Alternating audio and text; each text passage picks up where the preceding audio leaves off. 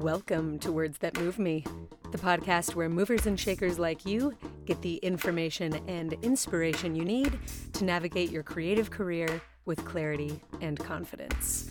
I am your host, Dana Wilson, and I move people. I am all about the tools and techniques that empower tomorrow's leaders to make the work of their dreams and live a full life while doing it. So, whether you're new to the game or transitioning to your next echelon of greatness, you're in the right place. Hello, hello, my friend. Welcome to Words That Move Me. I'm stoked that you're here. I am excited to be here in my pod booth today. Um, it is kind of a noisy day. The downstairs neighbors are taking a shower. The car wash is doing its thing. I just heard some sirens, and that's what it means to have a podcast living in a busy city. Okay, I'm excited for this episode, as always, but today's sp- super special, spooper special for me because I'm sharing a very giggly and a very informative conversation with my good friend, Jeff Mortensen. Jeff has been a friend for a really long time, but we got to really dig in, talk shop, which we don't get to do so often. Um, Jeff is a, a self proclaimed lover of learning as am I. Uh, and he has a lot to share. He's learned a lot, specifically about being an associate and assistant choreographer. That is what we're going to dig into today. Um, on top of just carrying those titles, however, Jeff is also a Leo Award winning choreographer. He is on the Dance and Choreography Committee and co chair for the UBCP slash ACTRA, which is Canada's relative equivalent to our SAG AFTRA. Uh, we'll talk a little bit about that in the episode. He has also served as an assistant and associate on Disney's Descendants franchise, NBC's Zoey's Extraordinary Playlist, where he was an associate. He was an associate and co choreographer on Paramount Plus's Grease, which we talked to Jamal Sims, the choreographer, about a few episodes back. Will 100% link in the show notes. Anyways, there really is like, I could just keep giving the bullets, but Jeff's skills and charm and insight are way more than line items. So let's just get to the uh, to the episode. But before we do that, got to do the wins. And today I have two again, guys. I'm sorry. So just go listen to another podcast if you have a hard time with me having two wins. This is my show. I will have two wins if I choose. Truth be told, I actually have way more wins than that, but I am going to share two.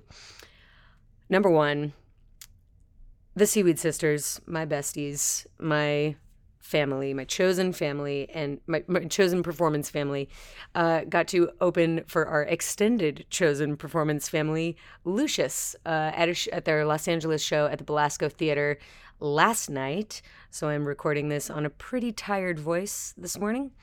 Um, but the sisters, that was our first time opening for a musical group since we opened for Lucius back in 2019.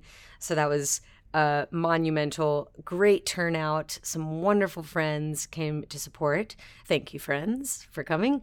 And thank you, Lucius, for your generosity in sharing your world with us. I'm just smitten by what you create, and I'm stoked to be let in on that with our fun creation.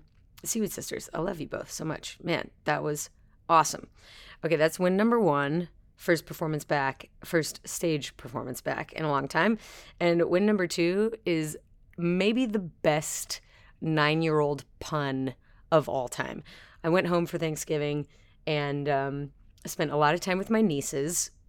One of them is nine and the other is five. And we established pretty early on that puns are now a thing in the family the nine year old is prolific. I mean, I was astounded. I just simply have to share with you this pun. Context My family, over the holidays, we have a tradition of watching the Lord of the Rings trilogy. Director's edits, all three. So sometimes this can take all of Thanksgiving and Christmas. But we started during Thanksgiving and we created what I called a niece nest, which I know is not a pun, that is alliteration. I have my devices correct. Someone asked me if I was able to get up and help do something while we were watching Lord of the Rings. And I said, I am sorry, I cannot. I am in my niece nest. And the nine year old said, She's anesthetized. Like, come on. Anesthetized? She really had that. Both of her parents work in medicine. Uh, so she is fully in, fully in the know on what it means to be anesthetized or under anesthesia. But really anesthetized, you guys, it was epic. So I've been thinking about that. Wanted to share that with you. Good job, Millie, and um, good job everybody out there who's making puns. Uh, it's a really fun game. I actually have a hidden pun in this episode that I don't even realize I make until afterwards. So if you can find my un, uh, my unintentional pun, bonus high five to you. Please keep an ear out for that. Okay, that's enough of me.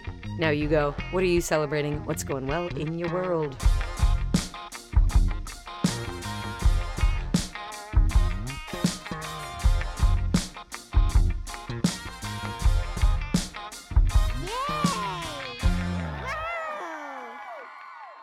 Congrats, my friend. Thank you for sharing, for saying it. I really do encourage that part. Uh, keep on winning. I'm so proud of you. All right, let's get into this. We're talking to Jeff Mortensen.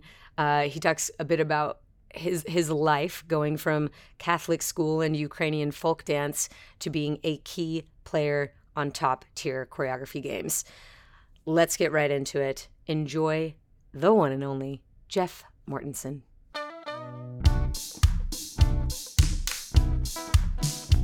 Jeff Mortensen, welcome to the podcast. Thank you, Dana. Oh man, I'm so excited. um, so what what most people don't know, because I usually edit this part out, is that um, the very first thing I do with my guests after we chit chat upon entering the virtual interview is I explain that there will be an awkward silence at the beginning of the recording because my editor Riley Higgins needs to capture the noise print in your space and in my space, and then she does some denoising. Anyways, what I had to ask you during our awkward silence is my first question to you, Jeff. What makes an awkward silence awkward? Like, why don't we just think that that's just silence and that's fine and normal? What makes it awkward? I think expectation makes it awkward. Solid start. Solid it start. is expectation. One hundred percent. One hundred percent. It's like, Well- wh- what's going to happen at the end of this awkward silence when you're in an elevator? Maybe they're attractive. Maybe they're not. Maybe they smell. Maybe someone farted and it's not them. Or maybe you did fart and it's not you. Well, this is setting my expectations very high, my friend.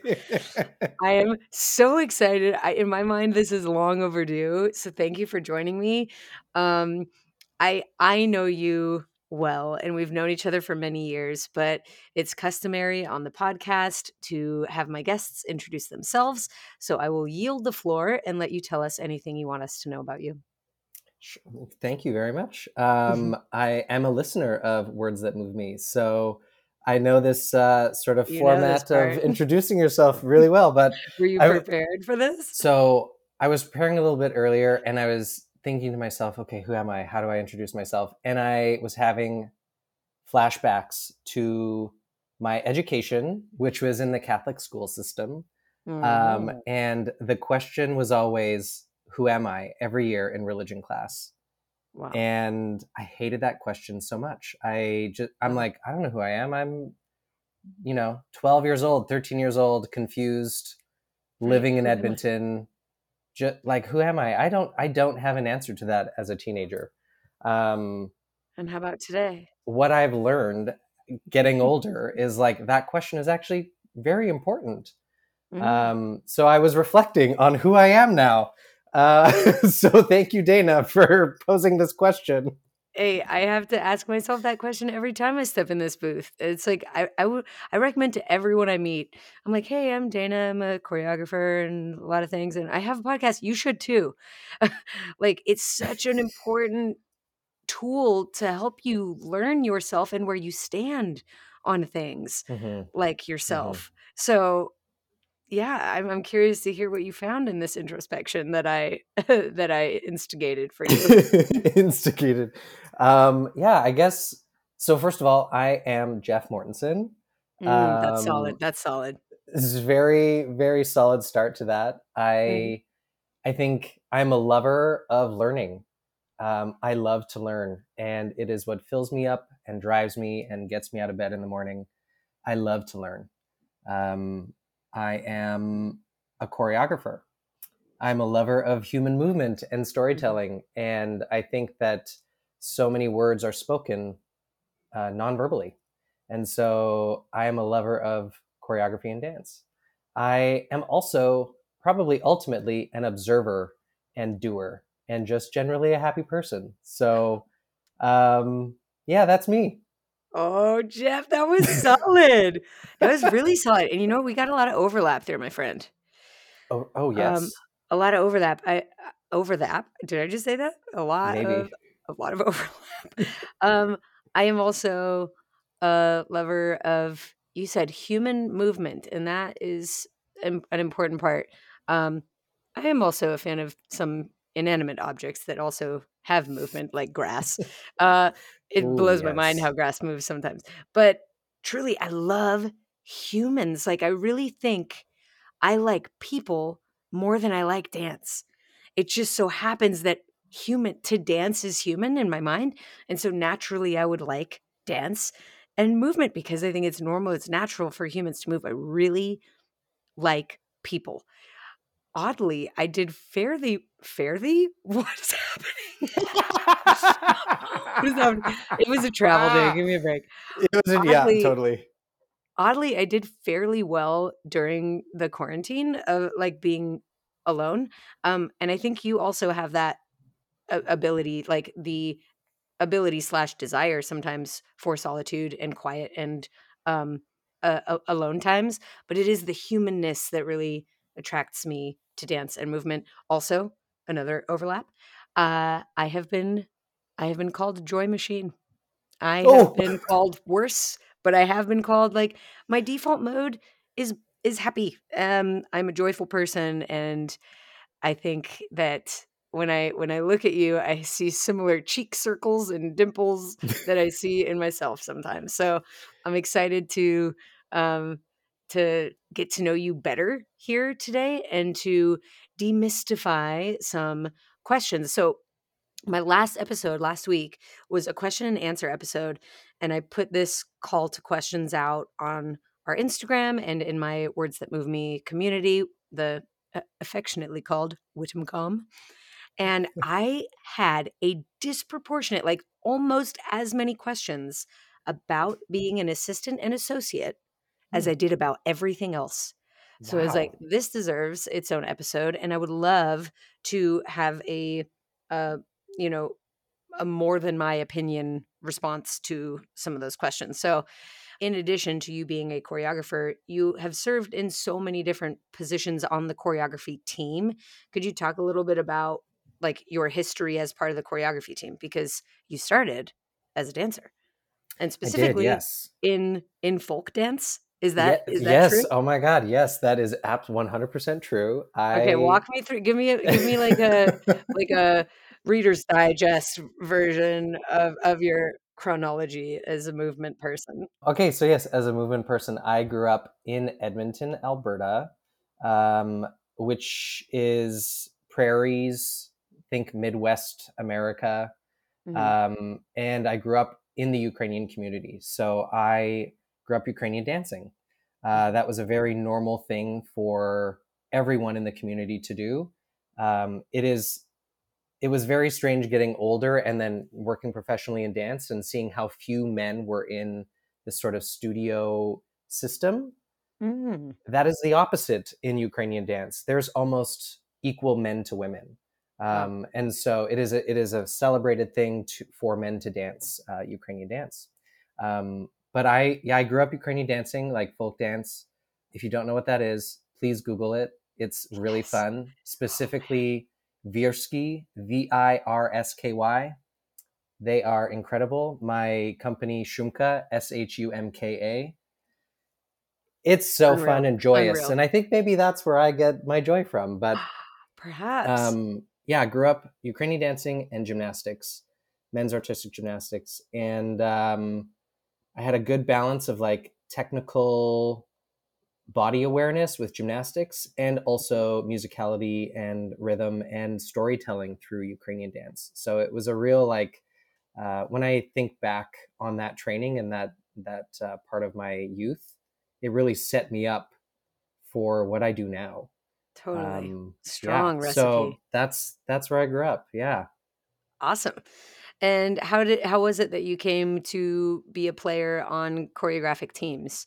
Did you find yourself not as fulfilled in front of camera? Did you desire to be the person making the calls? Did you assist first and associate later and choreograph after? Was that kind of your trajectory? Well, if I'm being completely honest, dance was never on my trajectory for a career path. Um, it was I didn't think it was a thing. Mm-hmm. I didn't grow up watching music videos, didn't grow up watching MTV. Mm-hmm. Didn't nope, it was not my my past or path. And uh-huh. um, I, when I was 19, had a job with Cirque and uh, moved to Vegas. And mm-hmm. the role that I was doing required me to be both an actor and an acrobat.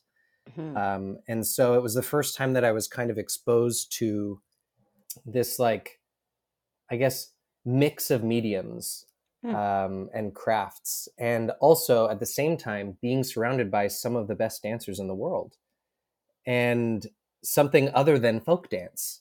So that really inspired me to train in other styles and forms, and so I, I moved to Vancouver, trained, and auditioned for So You Think You Can Dance um, up in Canada. Got on the show, um, and that was kind of my first exposure to dance on camera uh, experientially speaking.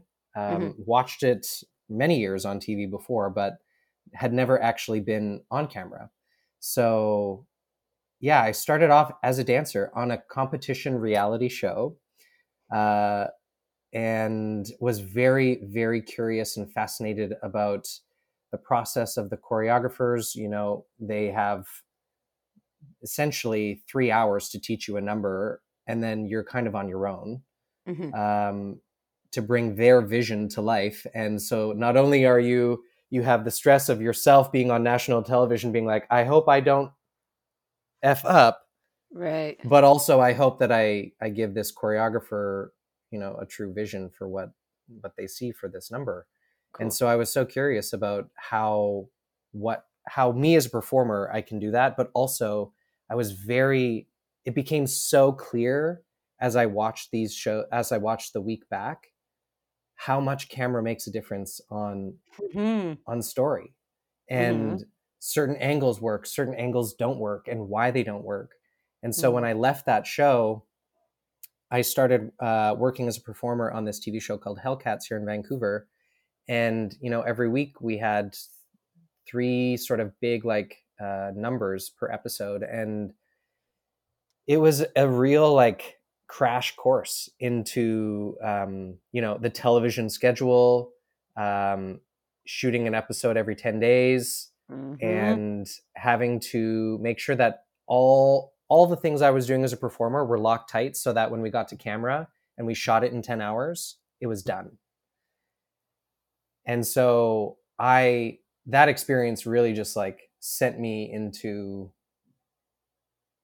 into this like deep dive of questions of like why why are we doing this mm-hmm. why why am i you know looking this way or how come the camera's directly in front of me but because when i clock my body 45 degrees it actually looks like i'm looking at the mm-hmm. person mm-hmm. who should be the camera like just mm-hmm. funny things like that so um, i started assisting on a couple of the numbers later on in the season unofficially mm-hmm. um, mm-hmm because of my skill set. I was a gymnast and could tumble, and that's what the show was about cheerleading and, and dance. And so the choreographer, Paul Becker, ended up just ask, you know, inviting me into the room, part of the creative process with his team, uh, Jeff Demetrio and Louise Hradsky. And um, that was kind of my first foray into dance on camera as an assistant. Cool. Very long winded answer. I'm so sorry, Dana. No, that was wonderful. This is what I want. I want the landscape. I want the you know, you said you like storytelling. Let's go. Now you get to use the words. so what I'm hearing is like you got with So You Think and with Hellcats this kind of front row center seat in the seminar at the Ivy League School of Dance on Camera. You got to learn not only what works well on camera, but what works well in the room. Like what kind of behavior, what kind of attitude, what kind of language, what kind of style, personality, fill in the blank works in a very short time frame to get these things done. And I think that's what one of the many things that most people miss about choreographers is that they are department heads, they're leaders. There is such a trickle Mhm. down culture uh, and, and a thousand different ways to get it done. There is no one way to do it. There's no one way to choreograph or to assist or to be an associate. Like there are as many as there are people in the world, there are ways to do this job. But what you got to experience because you saw so many choreographers come through, so you think, working in a short time, you're like, oh, look, that work that person does it this way, this person does it that way. And because you had the wherewithal to be concerned about that versus how you fared on the show, you mm. got to have this. I mean, I mean, you are probably not unique in this way. I'm sure a lot of people were in there in the thick of it going like, wow, how do I become that person versus how do I win this show? Um, but that's what it, that's what it kind of sounds like you're saying. Um, and I don't know how you did on the show actually. How'd you do on the show? I uh, well, I came third actually. So yes, I did not too well, not not too bad. Um, but and I and I remember like before getting on that show, thinking to myself, you know, this is really my first foray into dance as you know most people who are list as a career really yeah. Yeah. and so i didn't go in wanting to win. It wasn't about a, it wasn't a competition for me at all. It was Mhm. about wanting to learn. And i wanted There to learn it. from as many people as possible. And so i think i succeeded in that goal because i i did. I had such a wide array of people that i got to work with both as a partner and as a choreographer That's awesome. That's awesome. Yeah. Okay, well that explains it. Um, how would you? This is one of the questions that came up in my Q and A. Well, actually, this is like three of those questions rolled into one. How would you explain or demystify the role of an associate relative to an assistant? In other words, what's the difference? No, this is this is a really great question, and I think I- it is is very it is a hot topic. It is and listen, yes, it's a hot topic and it's confusing because again everyone has different ideas about how to do this and who should do what um, but i'm i'm so curious to hear your answer and of course in as well and i'm just also putting a, a really shameless plug in here this is a huge piece of the work that the choreographers guild is embarking upon right now is to codify not to limit but to clarify who we are and what we do. So I'm so excited to hear your answer and to be doing this work on my own with the podcast, but the work we're doing with the guild to really round out this the answer to this question. I mean, I think what you said earlier before too about there's no one way to choreograph. There is no Mhm. one way to set up a team. There's no one Mhm. way to set up a choreographic team. Mhm. There are industry precedents that you know have been successful in the past that we tend to follow because you know we've seen its success. Mhm. and so we we um, is it emulate we emulate Mhm. that i guess is emulate is that the right word Totally correct. yeah so i guess we emulate that that setup um and so shameless plug or not choreographers guild this is this is something that will help legitimize our um presence in Mhm. production by Mhm. having clear defined roles and how Mhm. how our team operates in production because the difference for me between an assistant and an associate it is it can be a very fine line Mhm. um, there are many things that can be involved like experience uh, your age um, Mm. i think for me the the biggest thing that dif- the differentiation between those two is creative expectation and as an associate for me if you are going to have an associate title there is an expectation from the choreographer for your creative input Mhm. and so you are viewed as a partner in that team for putting together a vision and a through line for whatever work you're working on. Whereas an assistant, I think, has more administrative uh, responsibilities or casting or putting together a casting doc or um, you know making sure that all of the emails and all the people that need to respond to you have responded mm-hmm. whereas the associate and the choreographer work super closely creatively on what the project is about mm-hmm. is that how it's been in your experience i just had i had jamal sims on the podcast and i oh, know yeah. he, he's so great and i love you, him you were his associate on Grease, correct yes and so was this was it your experience on Grease that you on paper were the associate but your responsibilities on the day to day might occasionally incu- include things that traditionally or historically an assistant might be responsible for. Yeah, I I mean first of all, Jamal is quite possibly the most genuine, kind human person I've ever met in my entire life. Oh yeah, picked up on that for sure. oh my lord, he's, he's incredible.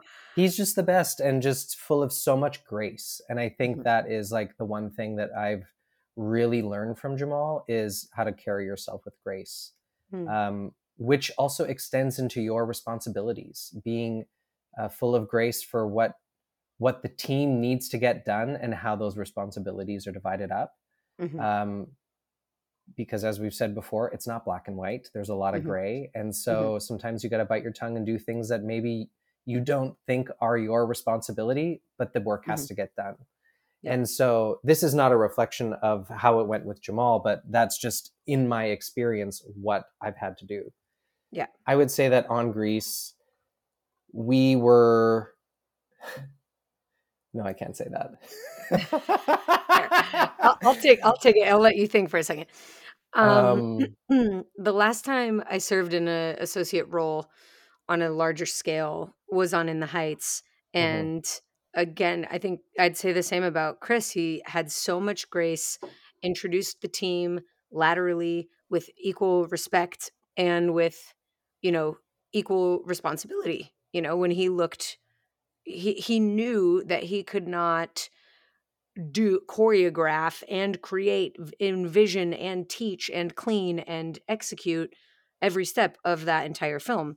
So he has a very he has a very strong gift of like assembling a team and treating that team with respect with grace and with kindness but mm-hmm. if i had to answer that question i would say yeah i mean like occasionally i think probably 95% of the time my talents were toward um the creation of phrases the transferring of that information onto people uh-huh. Um, it was not that often, but it did happen that I was the person responding to emails.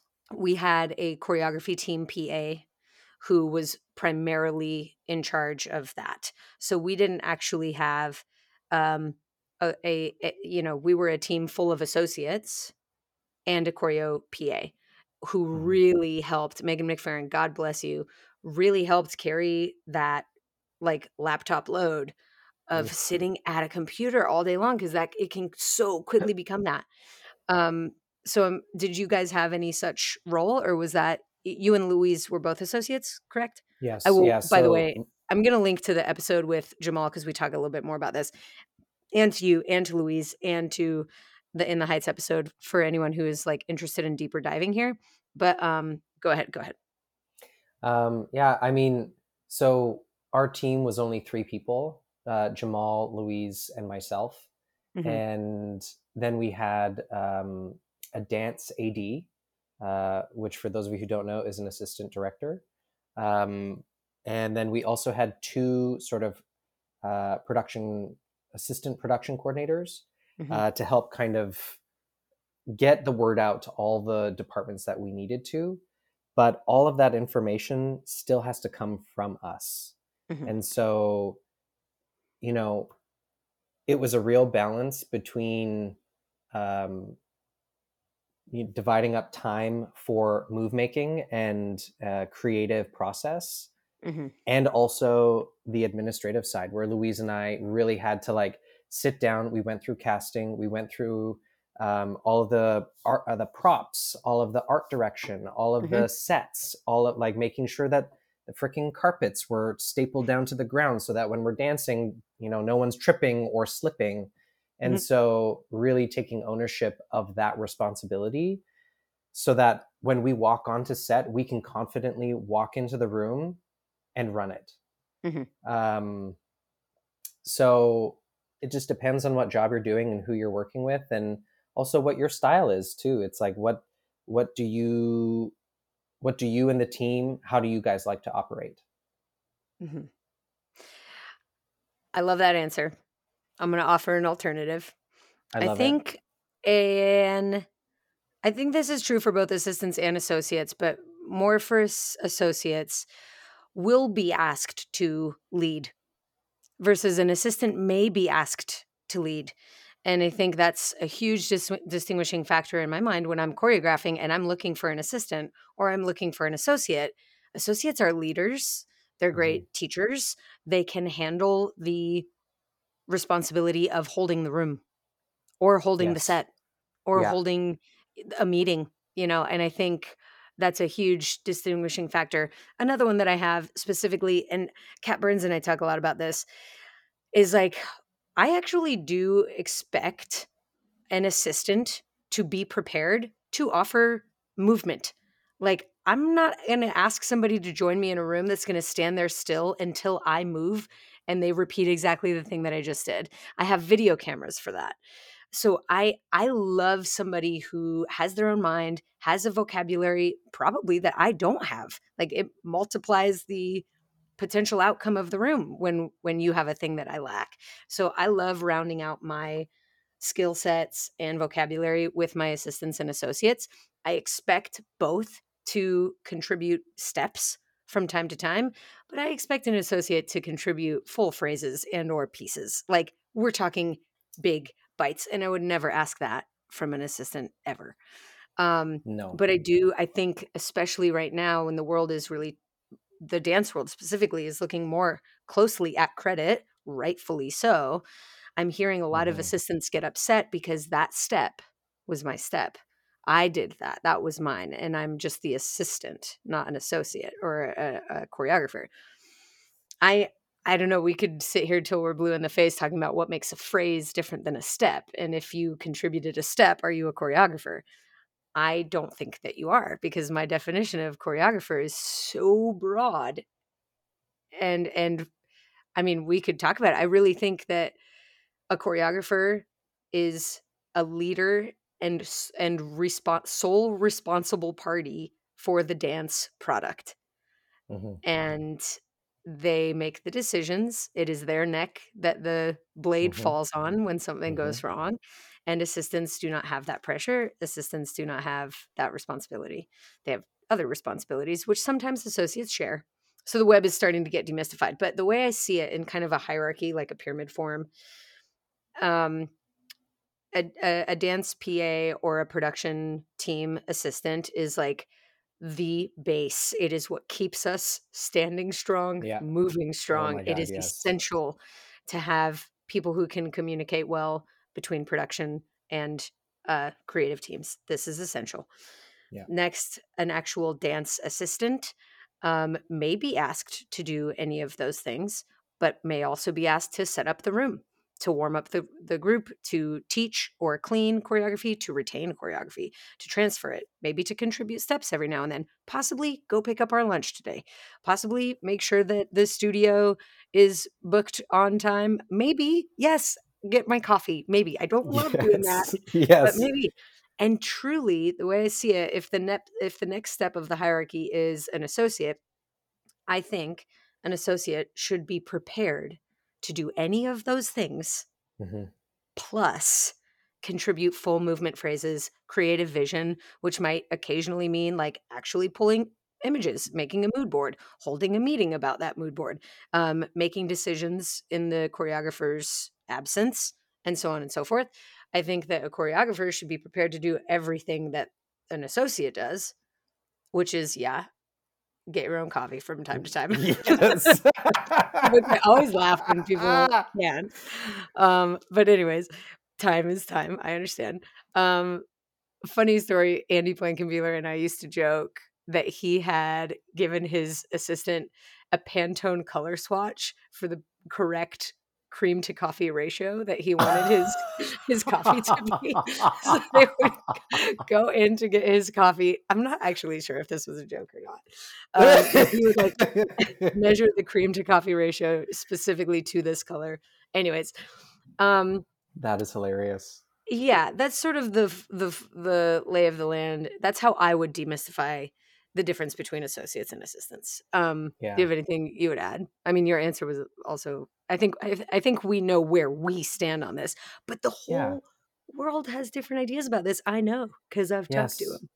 and and i i mean now this is my shameless plug but i'm uh, one of the co-chairs on our uh, dance and choreography committee for our union up here in canada Mhm. and the language uh, pertaining to dance hasn't been updated in 30 years Wow. um, and this this is something that i am personally very passionate about um, updating and changing Mhm. um, because so un- unlike the US, choreographers have been represented and protected under the umbrella of our union for about, I would say, 40 to 50 years. wow. So wow. Wow. Wow. Wow. wow. we, yeah, we have like, we, we have some things up here which are great. However, Mm-hmm. those those things haven't been touched in three decades, and so Mm-hmm. um, part of what I'm trying to do up here, uh, along with the committee, is create these new performance categories, which are the assistant and associate choreographers. I know Mhm. that the stunt committee up here, or the stunt community up here, has been trying for years to implement an associate stunt coordinator or an assistant stunt coordinator. Very unsuccessfully because the AMPTP doesn't Mhm. want the responsibility of guaranteeing that that role has to exist. But Right. what is what we're trying to communicate is that whether or not it's in it's in the rule book or in the master production agreement, that role still has to exist. Otherwise the work doesn't get done. Huge. Huge. And so all we're doing is defining or codifying these roles into language so that we're creating uh, a set of expectations and rules for both production and choreography teams to have a standard. Mhm. Um, because right now that doesn't exist. right. Um, we have we have you know industry precedent that we've set on different jobs and people that we yeah, you can with. point but- to different times different things have happened. yes, That's way different than having it in writing and having an agreement. Yeah. And so I think, you know, giving a base for what setting a base of expectation for what these roles are takes a lot of discussion and a lot of demystifying, which is why I'm so glad that you're doing this podcast. Mhm. Um, because it, it is a conversation that is different with every choreographer. And also for me, like in Mhm. my experience as an assistant and as an associate, every job has been different. Oh man. yes. I have nothing to add. Yeah. I'm going to move on. Um, Yes, let's do it. I have a, um, a couple questions about uh, strategies in terms of approaching that role, and that, and by that role I mean associate. Mm. I, I I'm always learning, like you, I, and I think it's different with every team. Um, my approach is different with every team, but what would you say was your approach um, when working with maybe maybe just drop in on a day on the uh, a day in the life working with Mandy, a day in the life working with Jamal. What is your approach? What are you leading with?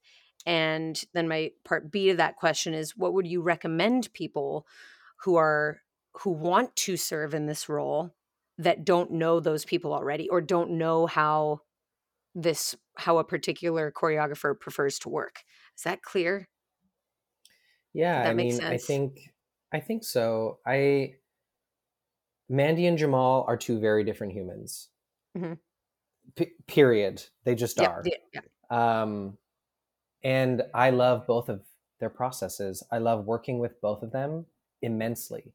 Mhm. Uh, and my approach to to those two in particular are very different just because they are two different people. Right. Um, and so the the through line for me that I bring to every job is, and I kind of touched on this in my "Who am I" thing at the Mhm. beginning, but I observe and then do, and Mm. so I take whatever time I'm given uh, or shared experience with each other, either with Mandy or with Jamal, and I observe how they interact with people around them.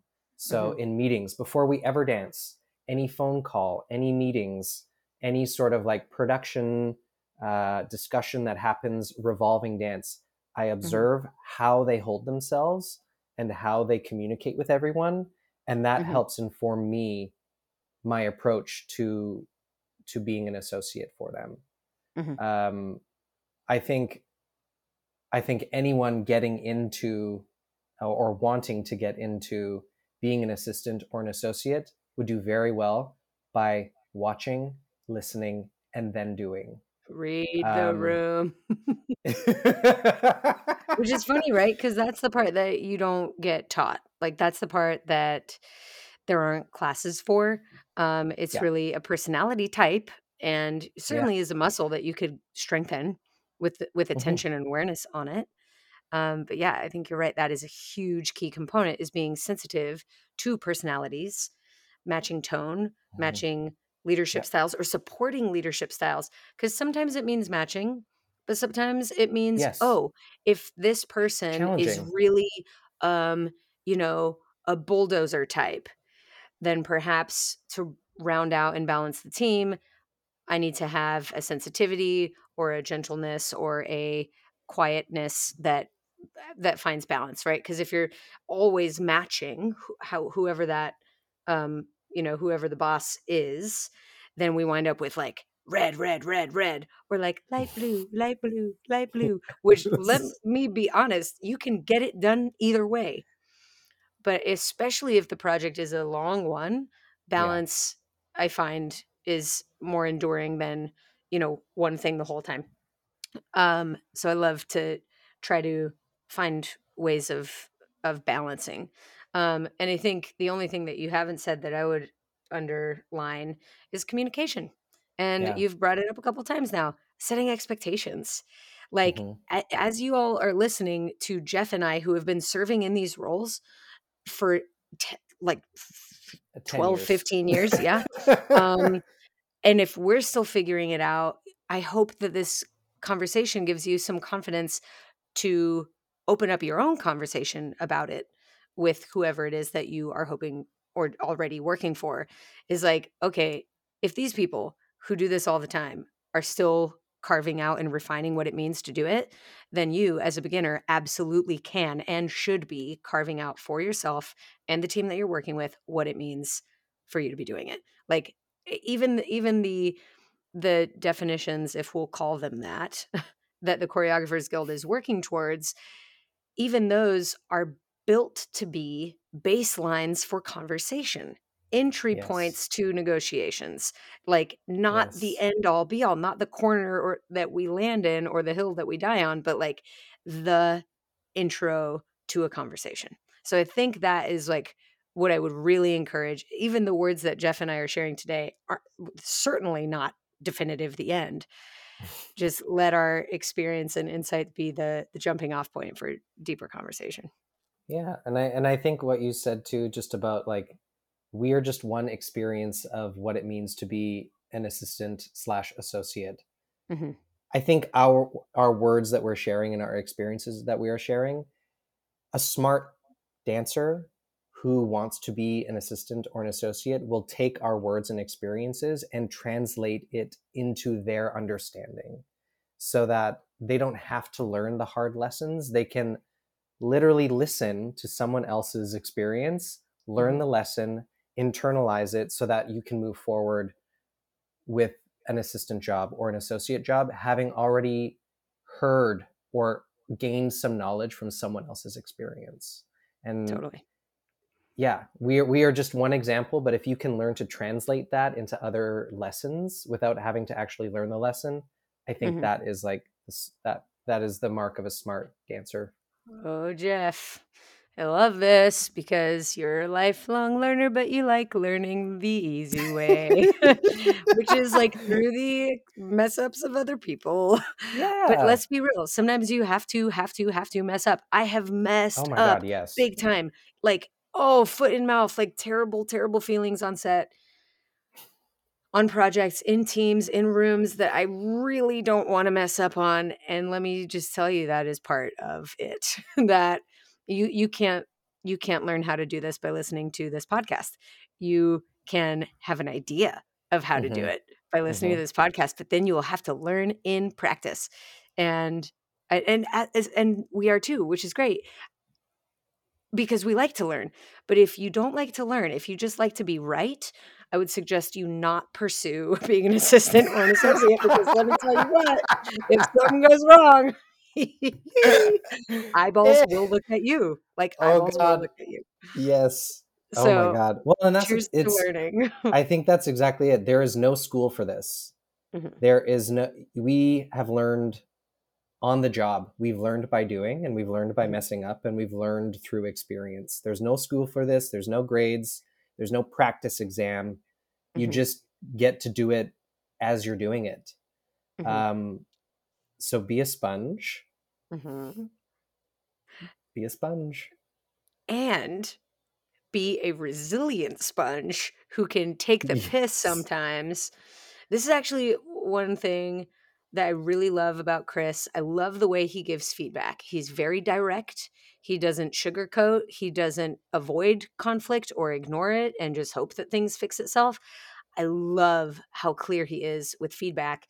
And I think in this role, which is in service of the team, all of it Mhm. right like if you're doing it right even the choreographer or the or the supervising choreographer or whoever the top of the tops is is still in service of the project but when you are in service of the service of the project it's it would really serve you well to get good at taking feedback fast so that there's no uh so that the bounce back is quick so that you can go from like licking your wounds back into making Yep. the work um Yes. because it is really it's not about us um and i know we are man the center of our own worlds and we are the most important players on our show right like we're the most on, on the show that is our life and but it, it really is actually a huge relief to me uh, to have somebody like chris and to have opportunities where you can get that feedback so tight like in one day I learned so much about me and how I could do better because of that. But that same day I could have shut down Mhm. and and and the whole team could have suffered for it. I I, I don't know how to underline this enough. Is even the feedback that is about you is not about you. It's about Yeah. how you can serve the team better. Yep. And I just I I love that. I kind of miss that. I'm gonna call him up and ask for some feedback. it's funny though, like when you get, I think that's a great role uh, uh, to be an associate is a great role to be in to grow, um, Oh, because you have one. enough Oh, responsibility that your mess ups can be big, and yes. that's there's such good learning there. So yeah, I th- Yeah. I think it, I love I love being an associate. I love co choreographing. I personally, I have never been like ripped out of bed like I have to choreograph. Like choreo- choreography does not light me up, and doing it solo is Mhm. ho- actively painful for me. It's horrifying. Do not love. It's Do not love. really horrifying. Do not. one hundred percent. Do not No. love. Mm-mm. Is it I'm with you on me? that. Can I? Do I? Yes. But I know people who are built for it. Like I know, like Tony Testa. Ever since we were like 15 years old, he was like, "I got to make my choreography real." And when he was Work. 19, he was like, "Nope, I'm done dancing. It's choreography for me from here on out. Like that is it. Yeah. That is the focus." Yeah. I've never had that, and I think that's okay. I I I think that's totally okay. But it really is. I don't think that's a requirement. Like, I don't think you have to be obsessed with something to be really good at it. Oh God, no. But I really just every time I introduce myself as a choreographer, I chuckle a little bit because I know what I think that means. And I'm like, I don't really, I don't really like that part. But something I've learned in, in my grown up years and in my introduction of myself is like, there are so many different, not only ways to choreograph, but types Mhm. of Oh, God, choreographer. Oh, yeah. So many different types. And once I released the pressure to be all the types in order to hold that title, I was like, oh no, I 100% am a choreographer. 100% am, but I'm not all of the chore. I'm not all of the choreographer. like I'm not all of the ways. So, speaking of like different types of choreographers, I worked on uh, this Disney franchise called Descendants. I Oh, did all. I did, never heard of it. never heard of it. JK, yo, people are obsessed. Yeah.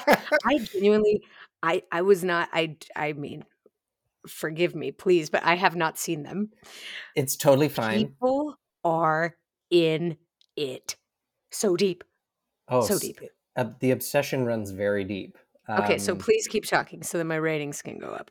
So, so when when I worked on those, uh, the first um, movie, I was an assistant, and then the second and third movies, I was an associate. But Mhm. it, the the requirements asked of me were all the same for all of those movies um, Mm, it was just experience it was experience it was uh, relationships it was um, dependent on just i think also the the conversation at that time about what those roles meant was it changed in the span of Right. two years. And so yeah there was a big difference between that. But working for three different choreographers over those three different movies the first one was paul becker the second one was tony testa and the third one was jamal sims three very different types of choreographers. And as an assistant slash associate for those for the for those jobs my my contribution varied greatly and Mhm. what I did on on the day to day on those jobs varied greatly. There were Mhm. some days where I chore- I was choreographing things because as an associate, that is what you That have to do. expected. It was Mhm. expected of me. There are days where, you know, Tony wants to go and take Dove Cameron for a private with her and Sofia to make sure that they're like locked in. That leaves me with Cameron and Booboo making sure that they're good with their choreography. So we're just drilling stuff. We're playing, we're adding little things here and there, things that the actors like. And Mhm. so, you know, that's Tony. And then Jamal, what I love about Jamal's process is he's not precious about anything. He's like, I'm not precious about the moves. I'm not precious about who teaches it. I'm not precious about where the information is coming from or going to. He is in Mhm. service of the team of the project. Amazing. And so my responsibilities as, as an associate change because each choreographer is so different. Um, yeah, and and the thing is, it's like I wouldn't be who I am today if I didn't experience those those jobs with those people. I wouldn't Mhm. have had the knowledge and um, deeply entrenched uh, learning happen if Mhm. I didn't have those experiences with them and didn't didn't have a different choreographer to match or to balance. hmm That's a great point. Yeah, I forget how lucky assistants and associates are in that they get to experience many different choreographers. Choreographers, for the most part, work with themselves and their team. You know, it's rare. Rare are the circumstances where Mandy and Jamal and Kat Burns and um, the Seaweed Sisters get hired to do a piece together, right? Like we Ye- yes. so rarely get to see how we all do it Yeah. enter the extreme importance of the choreographers guild and the fact that these conversations are happening we're kind of like all of us letting down our guard and explaining our process talking about our specific issues and finding out that my issues aren't the same as her issues she's found an answer to those issues or somebody else has a different solution to this thing that could be everyone's solution to this thing I think that that's one of the unique challenges choreographers are up against is that we so often work in a vacuum Yeah. with ourselves and our tiny teams. Yeah. And I hope that the Choreographers Guild in solidarity can change that and have these conversations that usually happened happen kind of quietly um, have them happen well quietly at first uh, but then very publicly. I think the learning that people like you and i love to do in in our work is learning that the entire world loves to do. I people are fascinated when they find out i'm a choreographer. Oh they're my God, fascinated. Yes. they have no idea what it means. they're like tell me everything. I think the world including the amptp which i mean conversation for another time. By the way to demystify that is the alliance of motion pictures and television producers who negotiate for the big big big productions. Big productions Yeah. are represented by the amptp the way that you know you and i jeff are represented by sag-aftra or something like that. I'm probably dumbing that down a little bit too far. Yeah our, our unions negotiate with amptp With the AMPTP about our contracts. That is that is how that happens. right Big important body of people. Yeah. And I and I know it's like very naive of me to say that they're looking forward to hearing what choreographers have to say. Their jobs are to save money. Um, and what we are asking for hmm is more, not only money, but respect, recognition, you know, economic security, period. But I do think that everyone, every human being shares this thing, which is like, I love knowing more. I love learning. Mhm. And I really believe that the AMPTP simply doesn't know enough about who we are and what we do to engage with us in a way that is fair and equitable. So that's why I do what I do. And that's why I love you, Dana. I love you, Jeff. Thank you so much for having this conversation with me and weighing in and rounding out this picture.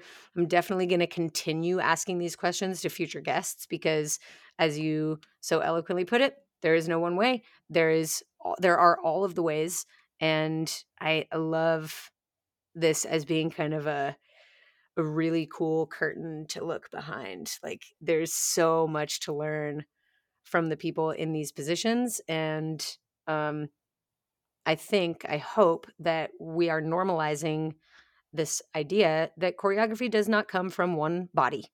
Yes. Yeah. And and if you want it on a grand scale, it cannot be executed by one body. Choreography happens because of teams and um really excited to live in a world where that is the standard. I I couldn't agree more. I I would say to any up and coming uh, assistant or associate, Mhm. um, I would encourage them to have a lot of grace in your pursuit of becoming a choreographer. Uh, if that is the end goal of you know being an assistant to an associate, um, and that whoever you work with, if it's a great experience, if it's a bad experience, you can learn from all of those experiences because you're not only learning what you want to do, you're learning what you don't want to do. And, you know, you're working on a job for three months that is literally the worst thing you've ever done in your life. You don't want to get out of bed. You don't want to go to work. You don't want to see that person's face every day. Well, guess what? That probably means that you're learning the most um, Yes. because because learning is uncomfortable. Mm. Um, a real lesson is uncomfortable to learn, and so I think for anyone who is pursuing this uh, avenue and this path, say yes, say yes, observe, learn, and just know that at the end of the day, you are going to get something out of it that will help push your career forward, and not just your career, but also your relation to to the people around you. This this doesn't just affect work; it affects your outside life too. Huge, huge, huge. Thank you for that, Jeff. Thank you for you. Let's do Thank this again sometime. Yes, please. All right, have a good rest of your night. Talk to you soon. ah, thanks. Bye. I hope that you smiled as much during that episode as I did. I hope that you learned a lot, and I hope that this conversation has given you tools to have more conversations on the subject of credit, of precedent, of choreography teams and their roles, their responsibilities. I think this is an area of much, much interest. In fact, I think I'll be revisiting this topic rather soon. But in the meantime, if you are interested in choreography, in being a member of choreography teams, and or in helping advocate for choreographers and their teams, strongly recommend you go check out choreographersguild.org. That is C H O R E O G R A P H E R S G U I L D dot org. One of the things we're going to do, one of my first um, first acts of business as vice president, um, will be to help educate and inform all on how to pronounce the word. Let's just get that straight before we go asking for anything crazy like, you know, credit, recognition, economic security, you know, just like it's choreographer. That's what it is. Okay. Um, check out choreographersguild.org. Go follow us at Choreographers Guild on Instagram. And if you're interested in being a part of our efforts, if you are a working choreographer, assistant, associate, or movement coach, please, please email info at choreographersguild.com. You'll be added to our emailing list. If you'd like, let us know that you'd like to be added to the steering committee. The steering committee meets um, kind of on a on a more sporadic basis now uh, to talk about important issues and make action plans and then also execute those actions. so it's a lot of fun and so many great, wonderful people. Actually, that's my third win of this episode awesome Choreo Guild meeting this morning. Usually those happen on Saturdays. Um, but if you're listening to this podcast three years from now, then I don't know when our meetings are happening. But from the way things are going now, I can tell you they will still be happening because um, we have so much work to be done and we're doing great work and having fun doing it. So that's going to keep happening. Thank you, thank you, Jeff, for joining me and for the work that you're doing up there in Canada, um, setting such a great precedent and example for us here. And thank you all for listening.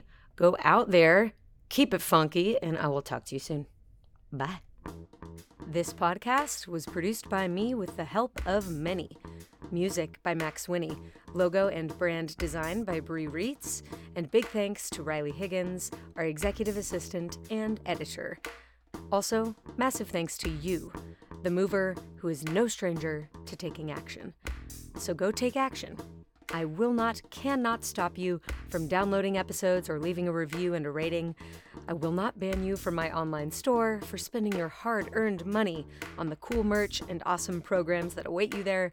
I will 100% not stop you from visiting wordsthatmoveme.com if you want to talk with me, work with me, and make moves with the rest of the Words That Move Me community. Oh, and also, I will not stop you from visiting thedanawilson.com if you're curious about all the things that I do that are not Words That Move Me related. all right, my friend, keep it funky. I'll talk to you soon.